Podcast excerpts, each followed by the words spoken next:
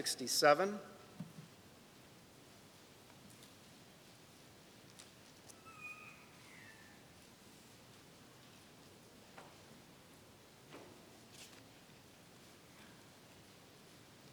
Second Corinthians chapter 7, we're going to start in verse 2.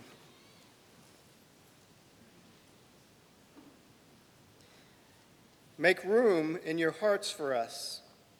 We have wronged no one, we've corrupted no one, we have taken advantage of no one. I do not say this to condemn you, for I said before that you are in our hearts, to die together and to live together. I am acting with great boldness toward you. I have great pride in you.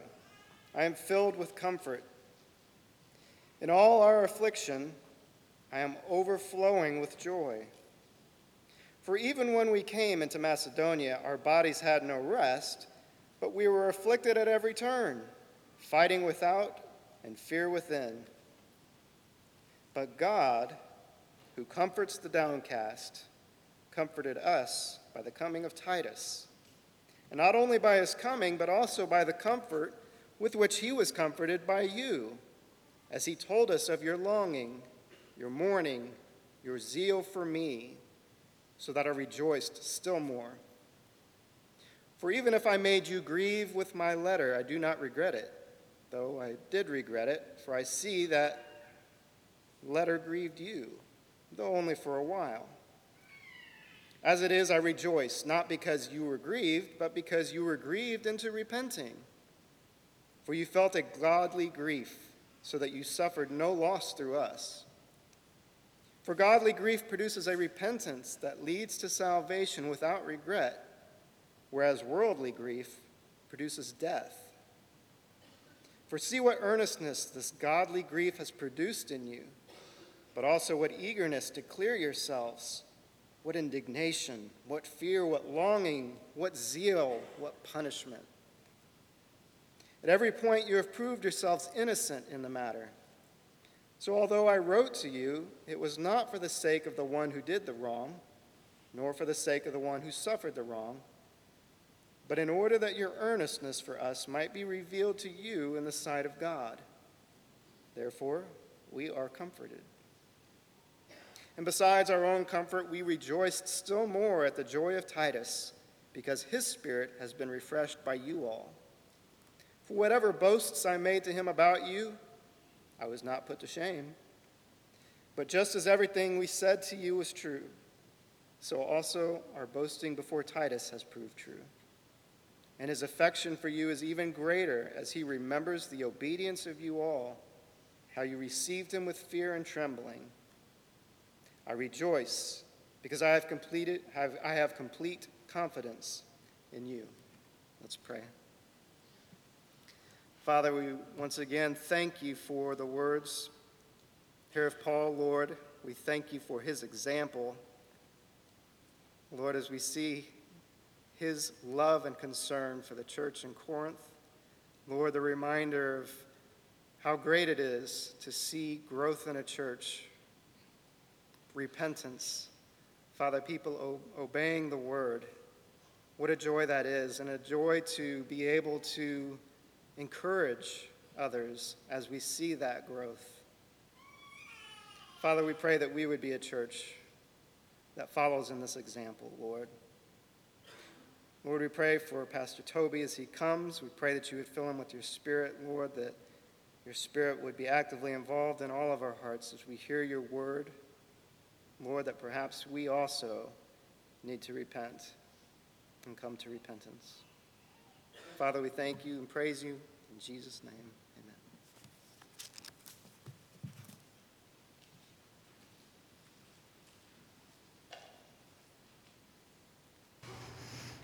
amen.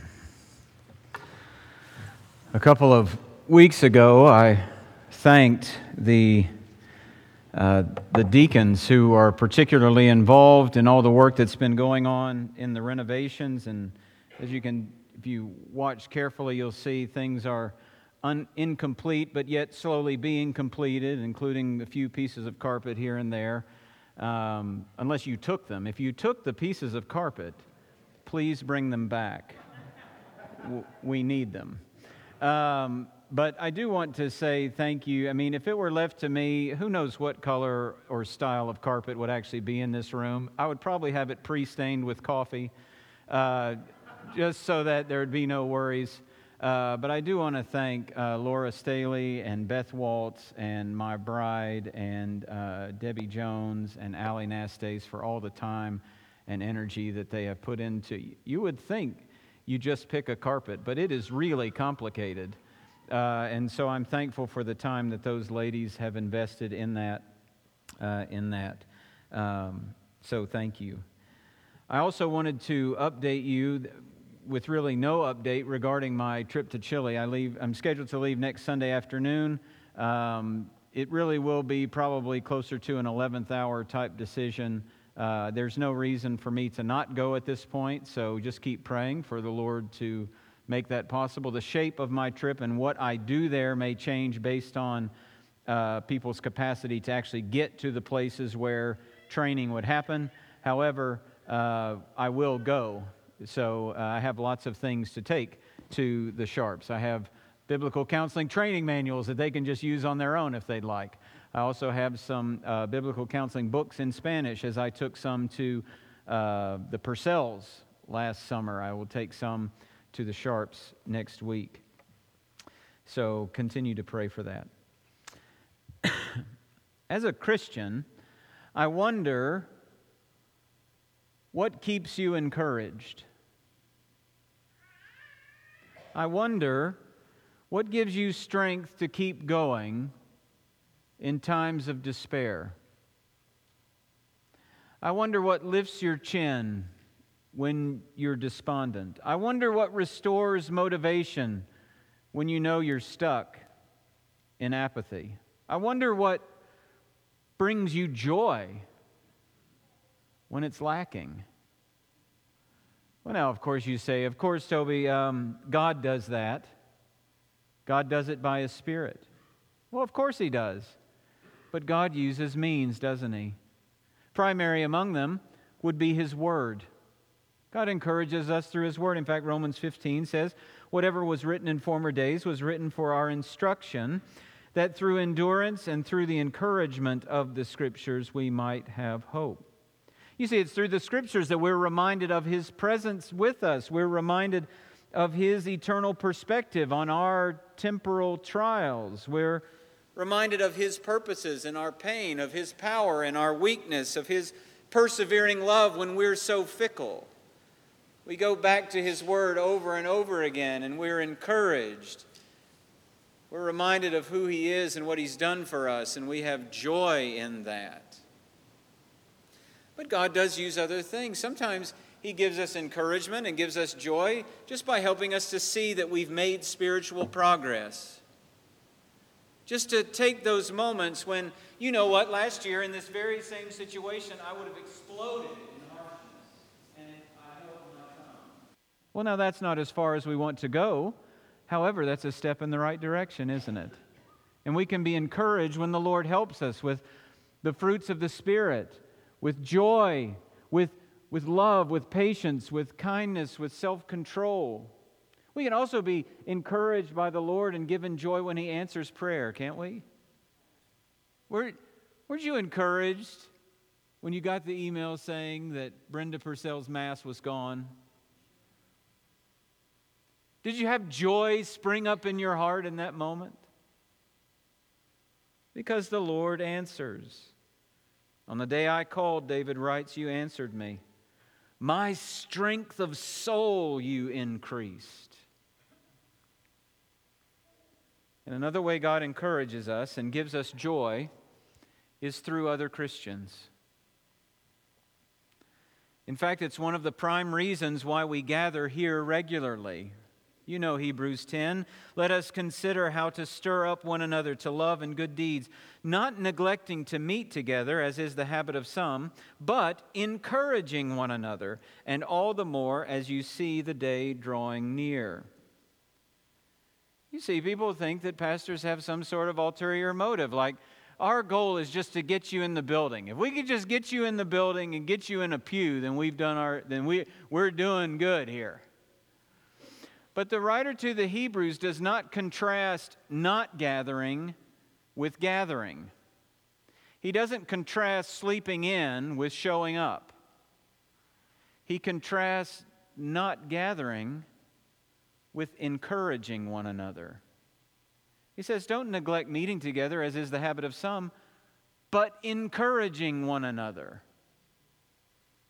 In other words, I'm not saying you should do this, but it's just like not showing up if we don't come for the reasons that God brings us together. Don't neglect, but encourage. Paul knew this. He sent his co worker Tychicus on a couple of journeys just to encourage the hearts of Christians. In Ephesians 6, he says of him, I've sent him to you for this very purpose, that you may know how we are and that he may encourage your hearts. He says almost precisely the same thing in Colossians 4 8. And we see from our text that Paul actually experiences encouragement and joy from other Christians. Now remember the context. Back in chapter 6, what did Paul do? He said, The reconciliation we have with God should bring reconciliation between you and me. And in 6 11 to 13, he says, Open your hearts. We've opened our hearts to you. Open your hearts to me. And then he says the flip side of that coin is don't be unequally yoked with unbelievers. Don't keep following the false apostles. Don't hook your wagon to people who are going to take you off the cliff. And then he comes back and he says the very same thing again in 7 2, doesn't he? He says, Make room in your hearts for us. We have wronged no one, we have corrupted no one. We have taken advantage of no one. Implication the false apostles, that's what they do. I do not say this to condemn you, for I said before that you are in our hearts to die together and to live together. I am acting with great boldness toward you. I have great pride in you. He is content with them, He is satisfied with them. They are in His heart. I mean, imagine that the Apostle Paul is saying, I'm satisfied with you, I'm content with you, I love you. And these people are saying, Get out of town. Well, now that doesn't sound like his needs, her needs, does it? I'll love you if you love me. Apparently, the, the love that Paul has for the Corinthian church is not based on their love for him. His love for them is based on Christ's love for him. You want to revolutionize the way that you love one another? Love in your marriage, love in your friendships, love in this church? Stop finding your motivation to love others in whether they love you or how they treat you. It will revolutionize your life to love solely because He first loved us. And so we love. And so Paul loves. And so he says, I am filled with comfort, verse 4. In all our affliction, I am overflowing with joy. This word comfort is uh, the same word that's translated elsewhere as encouragement. The reason why I think the ESV and others translate it comfort is because he's always talking about in affliction. And comfort, just in the context of affliction, goes better than affliction with encouragement. But that's exactly what it is. And both of them basically mean the same thing it means to strengthen somebody for what they're doing. Comfort is with strength. We're supposed to get comfort. That's not the easing of pain, that's strength in the pain. That's what comfort is. And so he's saying, I'm filled, I'm filled with encouragement. As I think about you, as I think about the fact that you are in our hearts, I would die with you, I would live with you. I'm, I have great pride in you. I am filled with encouragement. In all of the affliction that I've faced because of you, I am overflowing with joy. And so he's filled with comfort, he's filled with encouragement, he's overflowing in joy because of, we'll find out, because of Titus, but also because of them. In other words, God encourages Paul and gives Paul joy through other Christians. He has joy in the Lord for sure. The joy of the Lord is his strength. He's the one who wrote about God's persevering love and God's purposes in pain. He finds encouragement in all that and he encourages others with it. The, the Lord will return, he says in 1 Thessalonians 4 and 5. So encourage one another with that too.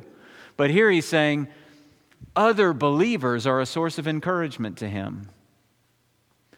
Now, what you'll notice is none of these people say something to try and encourage him, they just are an encouragement. They just are a source of joy. And I want us to take that to heart today that, quite frankly, God encourages us, gives us encouragement and joy through other Christians. So notice how Paul says it, that God does it. First, just in their presence. This is remarkable. Look at, look at verse 6. Look at verse 5 and 6 of chapter 7. For even when we came into Macedonia, our bodies had no rest, but we were afflicted at every turn, fighting without and fear within. But God, who comforts the downcast, notice God is doing the comforting, God is doing the encouraging, God is going to be the one giving him joy, who comforts the downcast, comforted us by the coming of Titus. And not only by his coming, meaning something just about Titus showing up gave Paul comfort. Isn't that amazing?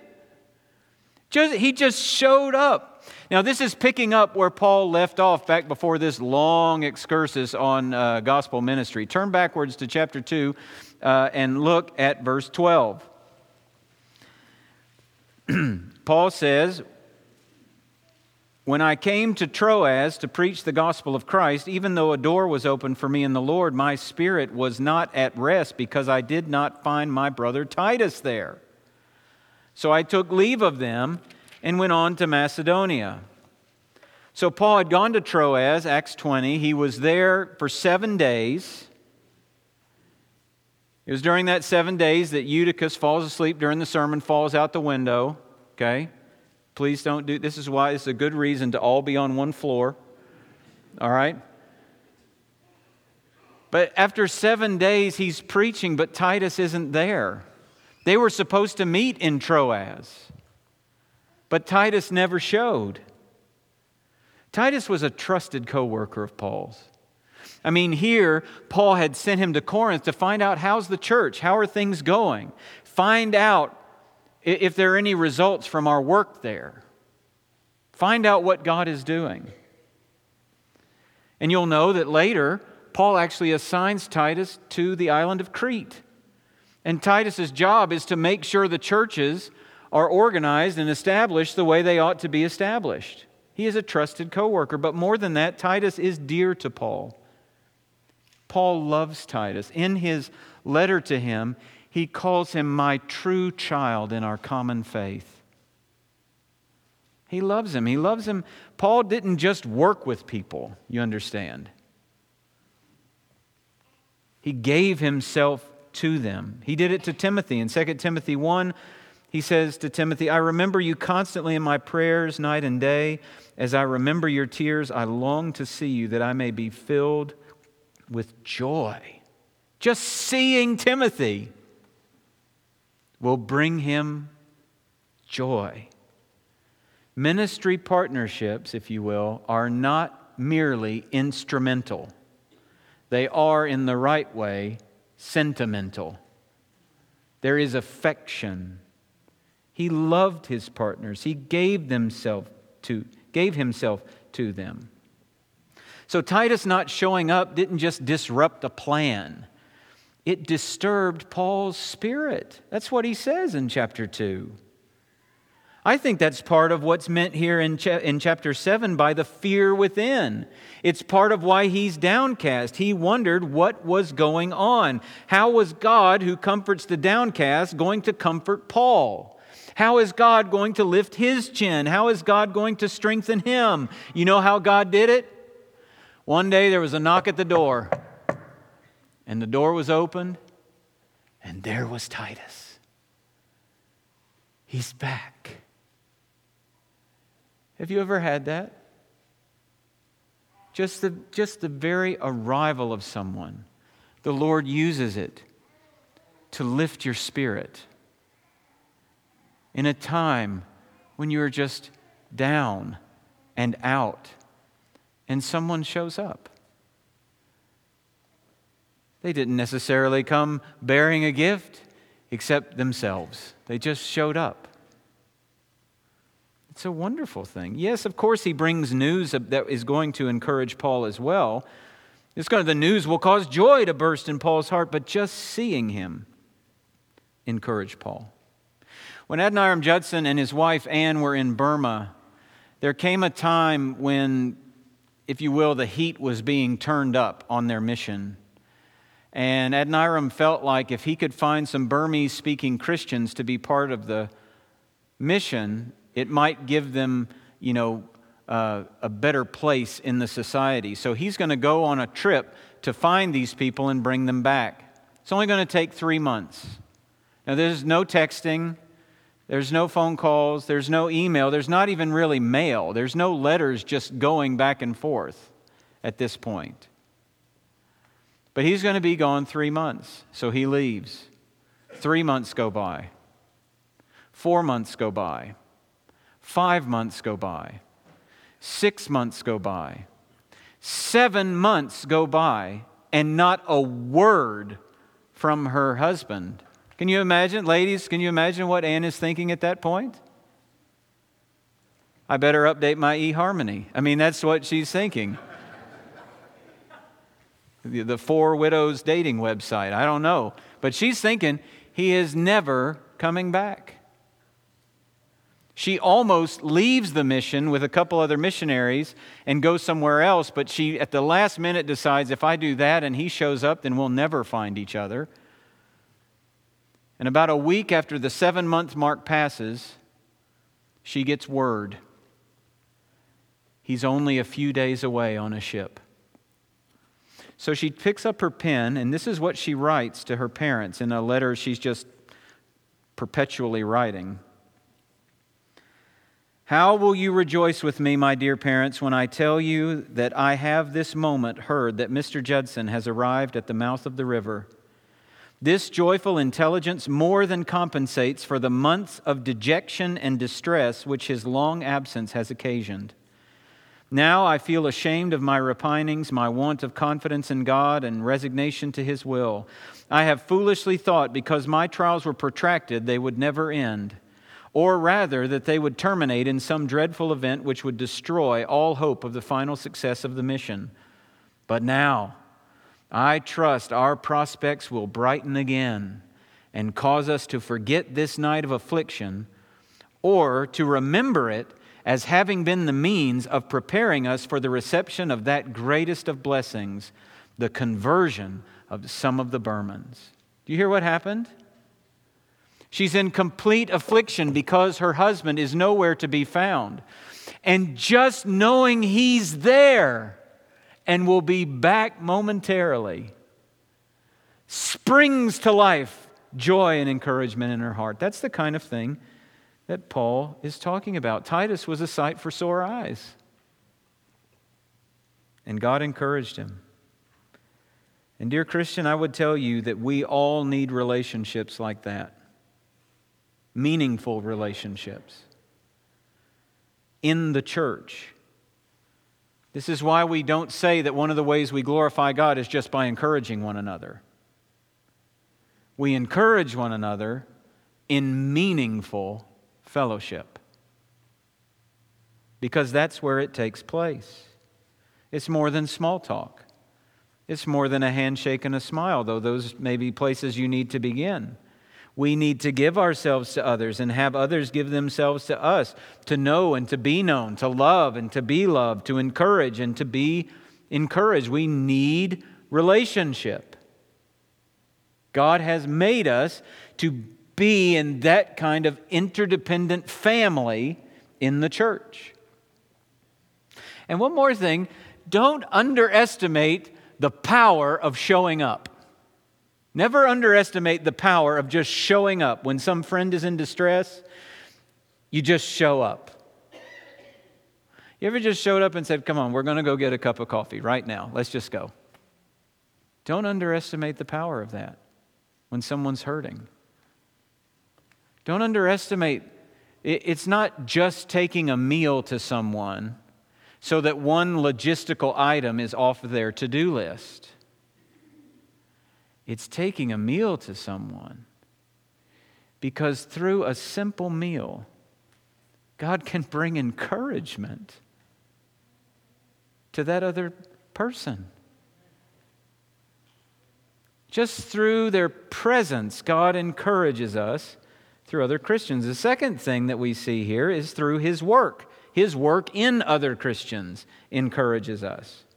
So, in addition to sending Titus, uh, God also encouraged Paul and gave him joy by what he heard from Titus. So, verse 7 not only by his coming, but also by the comfort with which he was comforted by you, as he told us of your longing, your mourning, your zeal for me, so that I rejoiced still more.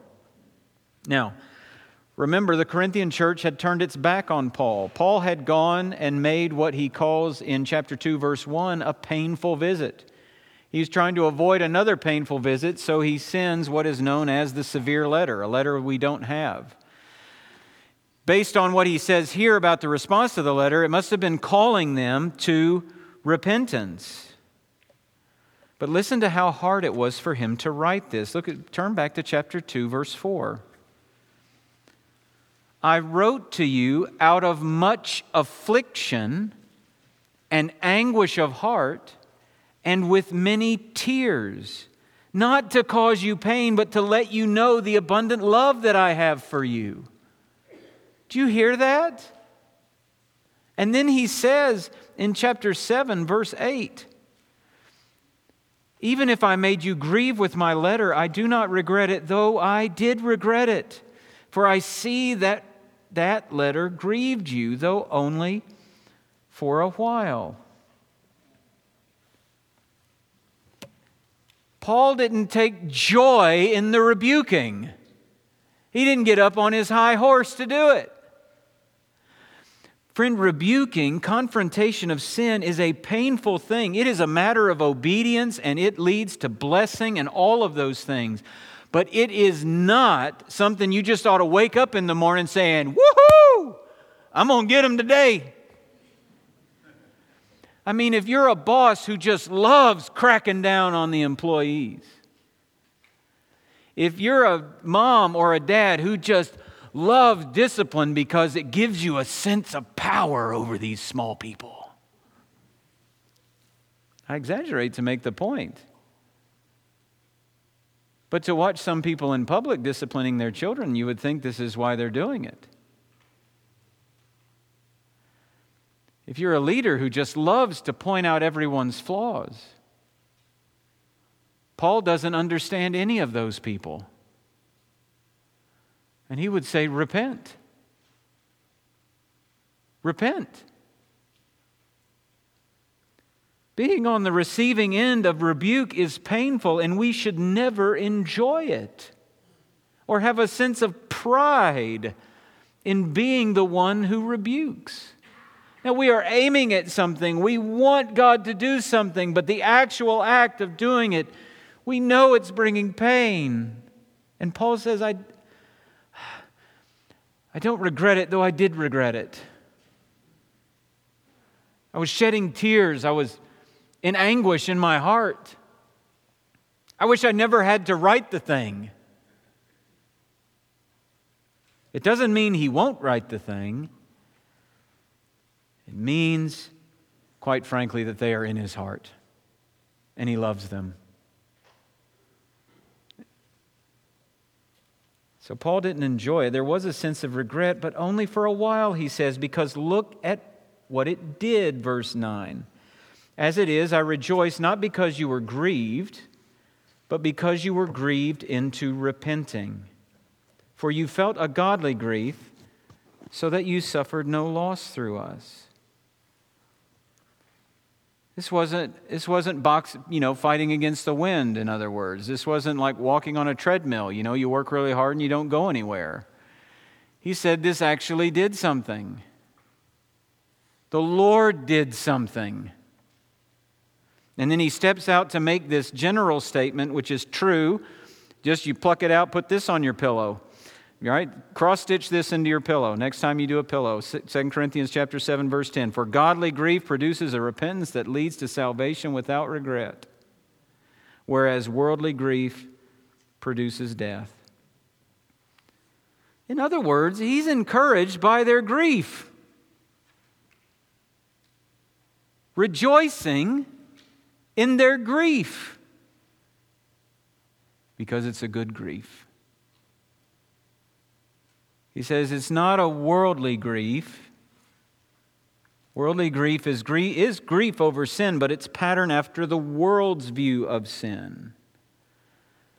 Worldly grief is only pained by the pain sin causes, by the consequences experienced, the, the job lost, the, the relationship lost, the discipline from mom and dad. Worldly grief solely focuses on just how my sin affects me. I'm at the center of my universe. My decisions have messed up my universe. I feel really bad about that because I don't like to hurt myself. It's tears shed because of how I've hurt myself. Friends, and worldly grief can actually bring a type of change. I'll do whatever it takes not to hurt myself like that again. And I will just try whatever I can. I will do whatever behavioral change I need to do in order to never hurt myself like that again. I'll just try it. I'll try that. I'll try that program, and I'll try that program, and I'll try that program, and I'll try that program. And, and, and, and, I do not want to be hurt like this again. And I don't want to lose another relationship like that. And I don't want to lose another job like that. And I don't want to lose all my money again. And I don't want to now, it may seem like this is a good thing. It's at least partially good, right? I mean, any change in a positive direction should encourage us, right? Well, I understand what is meant by that. And there could be a type of relative good. I mean, if a man stops hurting his wife out of wrong motives, I'm still glad he's not hurting his wife, right? But what does Paul ultimately say here? Paul says worldly grief leads to death.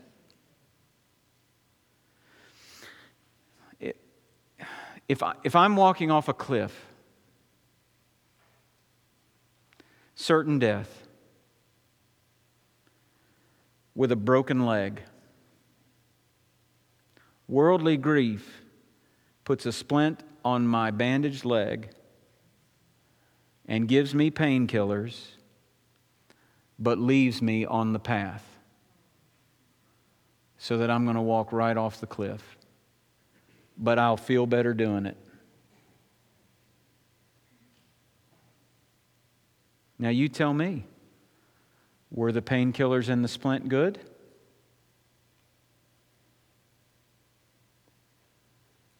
I'll let you answer that over lunch. Paul's encouraged not by worldly grief. It doesn't give him joy. What he's celebrating is godly grief. Now, godly grief may feel the pain of all of the loss that worldly grief does. But godly grief sees the biggest problem in the room is not the broken leg.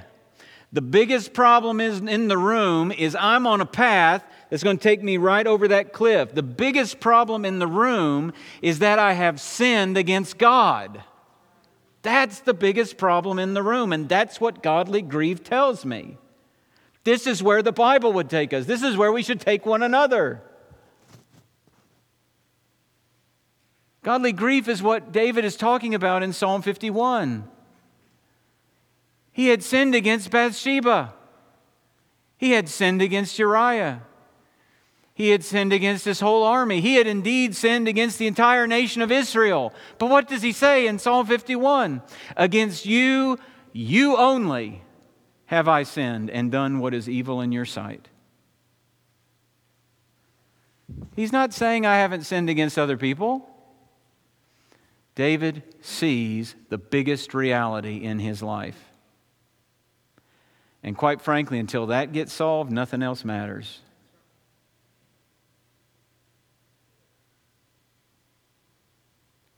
Worldly grief exclusively sees the horizontal problems caused by sin.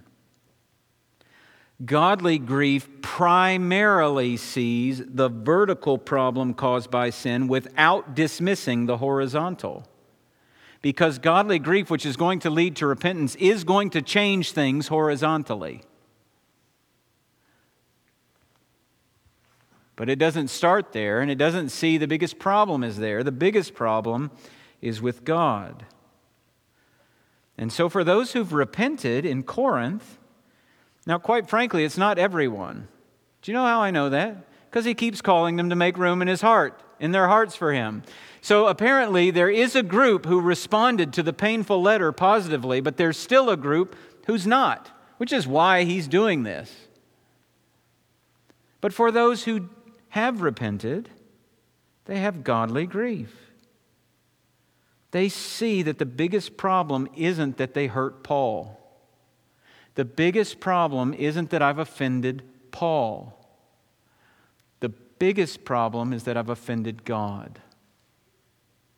And so they repent. That's what must change, in other words, what I've done against God. I wonder when you, when you sin against a friend, when you are harsh in response to them, when you are prideful in your interactions with them, and you see that it's wrong and needs to be corrected, what is it that first comes to mind? I need to go to that person, or I have sinned against a holy God. It seems there are times that we can be so focused just on settling matters horizontally that we forget the biggest problem we've caused. We have disrupted our fellowship with God. Boy, this can happen in parenting, can it? You did that to your brother, you go in there, you know what to do, right? You know how to make things right, right? Yes. Well, then, sorry. Will you forgive me? I forgive you. Boy, if we stop there, we stop short. We're, we're training our children to only think horizontally about their sin against other people. Our sin is first and foremost against God.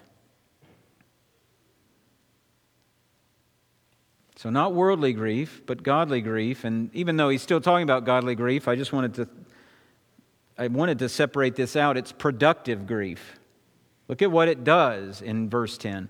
Godly grief produces a repentance that leads to salvation without regret.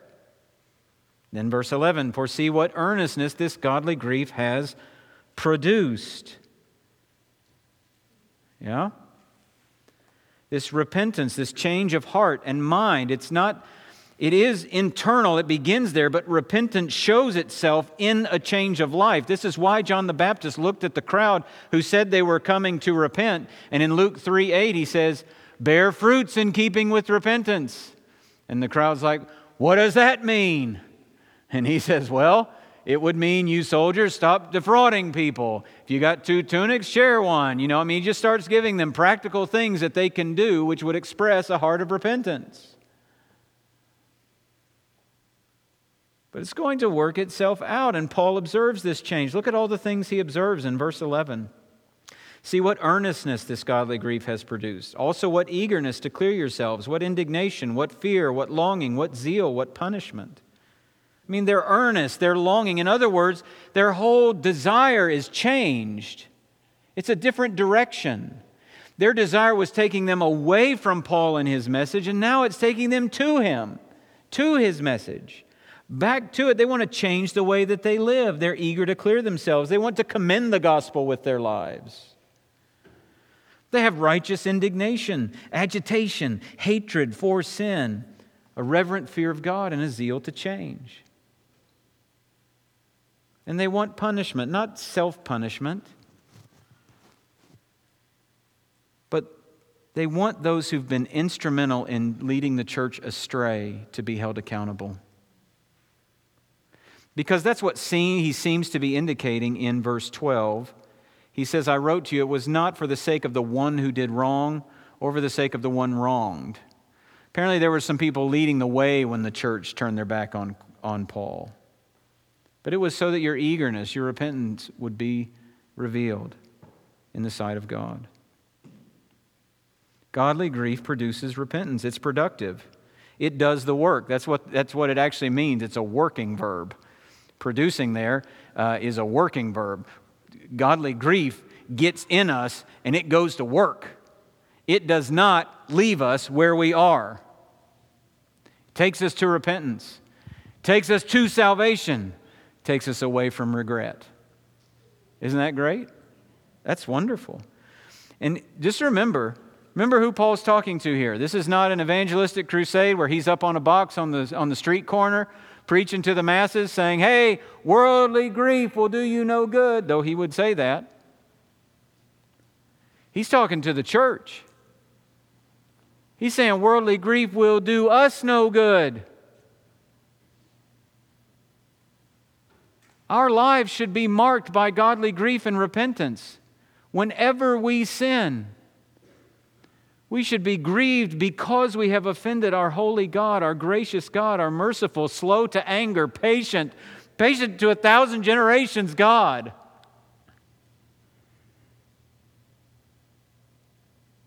And we should hate it. And in the fear of God, we should be zealous to change. That is the Christian life in many ways. In essence, when we sin, we have lost our Christian minds. Repentance is a change of mind.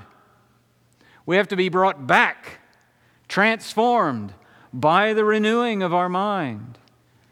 And we keep repenting so that even though we don't have to sin, because we're not slaves to sin, we do sin. So, as long as we live in this world, as long as the power of sin is active, you and I will be repenting.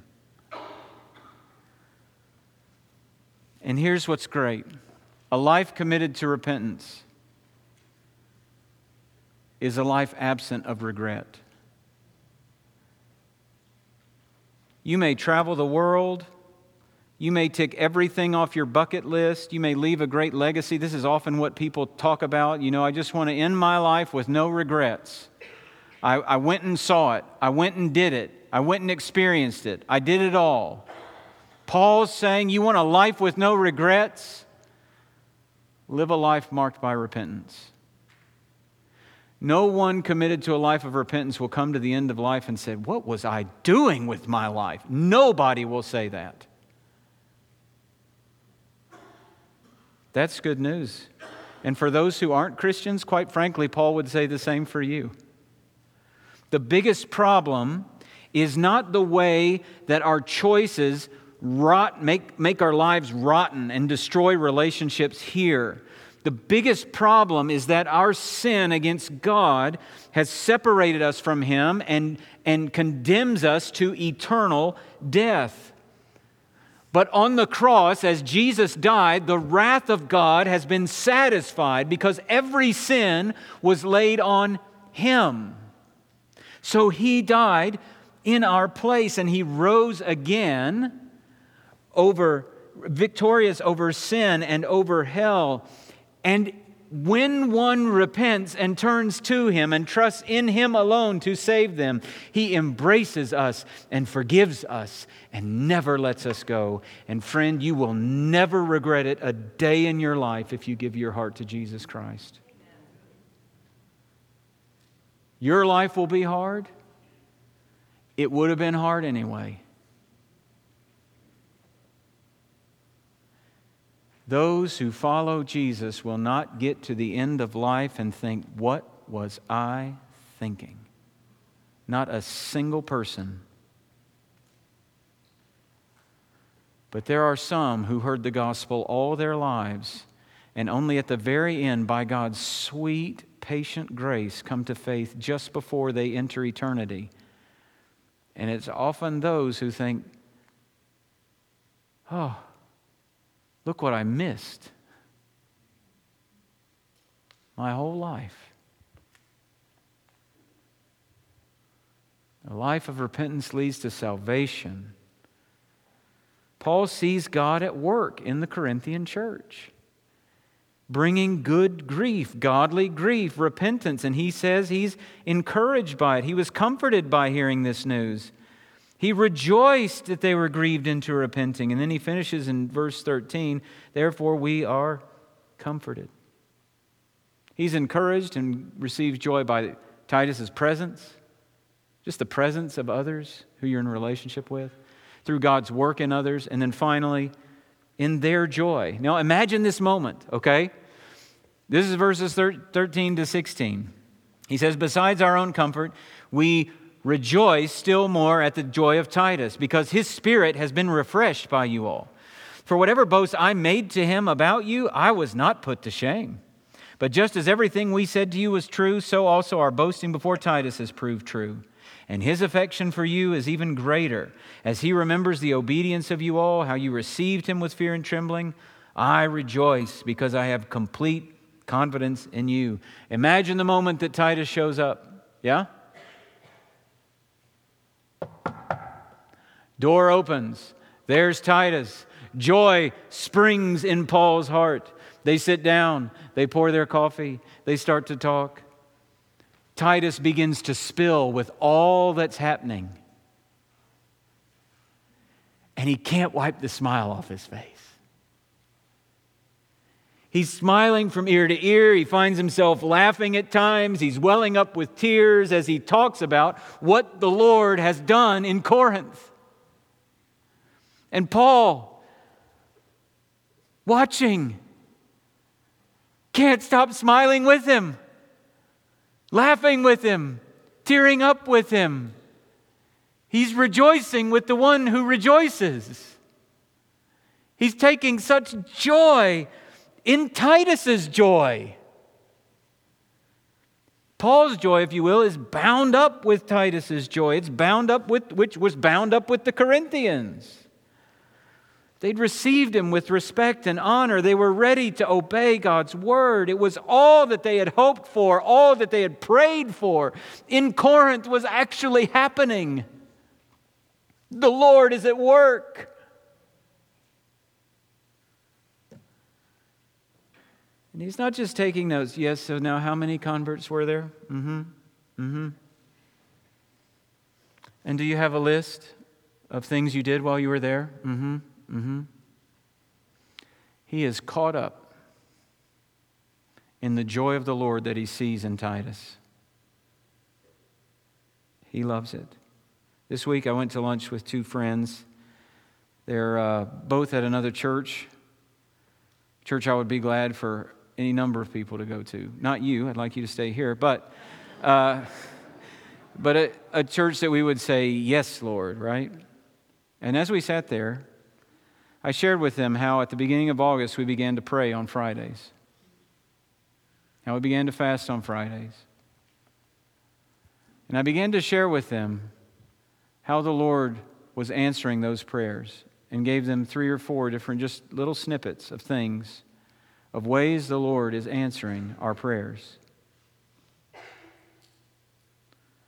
And do you know neither one of them sulked or thought, can't believe that's happening in your church.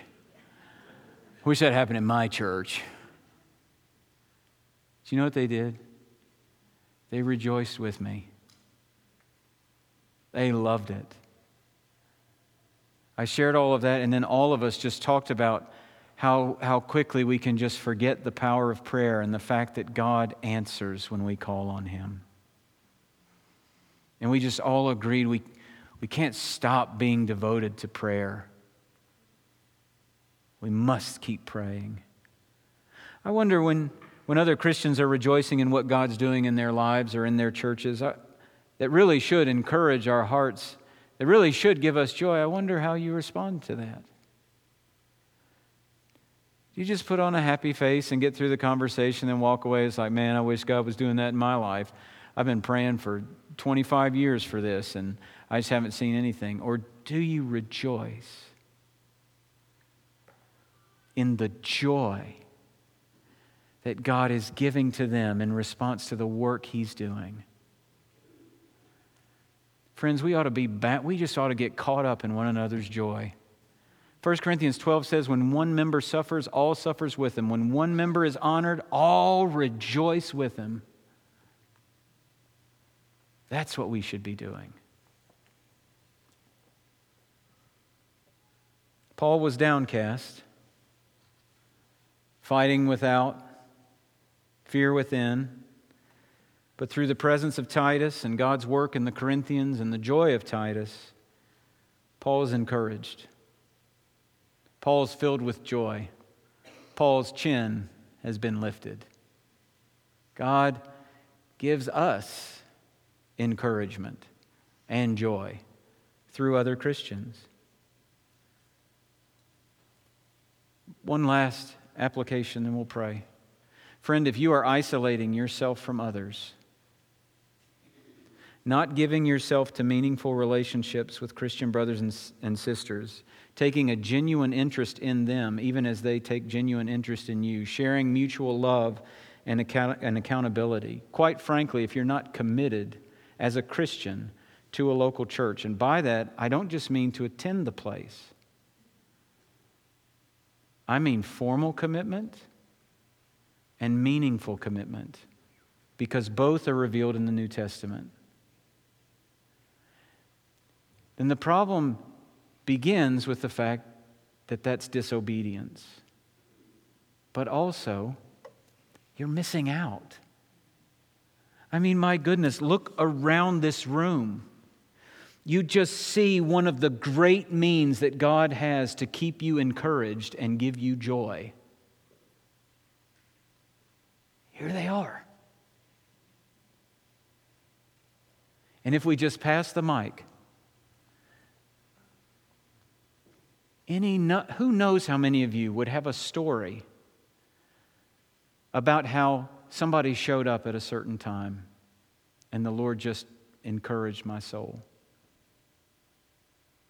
Who knows how many of you would have a story about we'd been praying for her brother, his niece, for years, and God answered?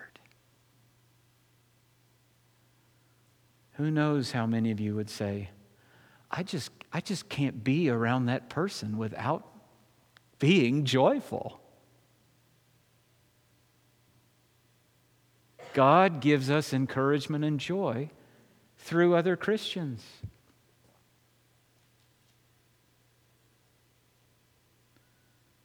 It's wonderful, isn't it? It's wonderful. Let's pray together.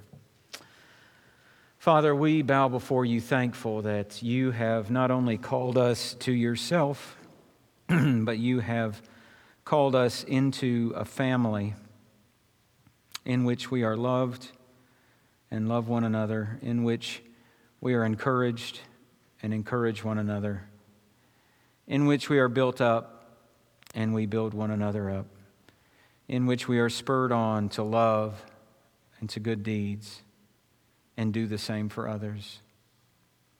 Thank you that you have not called us to walk through this life as a Christian alone, to not isolate ourselves and try to figure it out on our own. Thank you that you give encouragement and joy through other Christians. Help us to be an encouragement and joy to one another. And help us to take encouragement and joy in our relationships with one another. Help us, Lord, to glorify you by encouraging one another in meaningful fellowship. We pray, Lord, that those who aren't part of the family who don't know Jesus Christ. will come to see even today that repenting and trusting in Him will never lead to regret, but to salvation.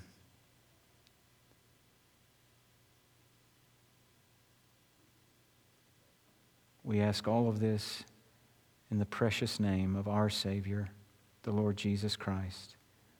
Amen.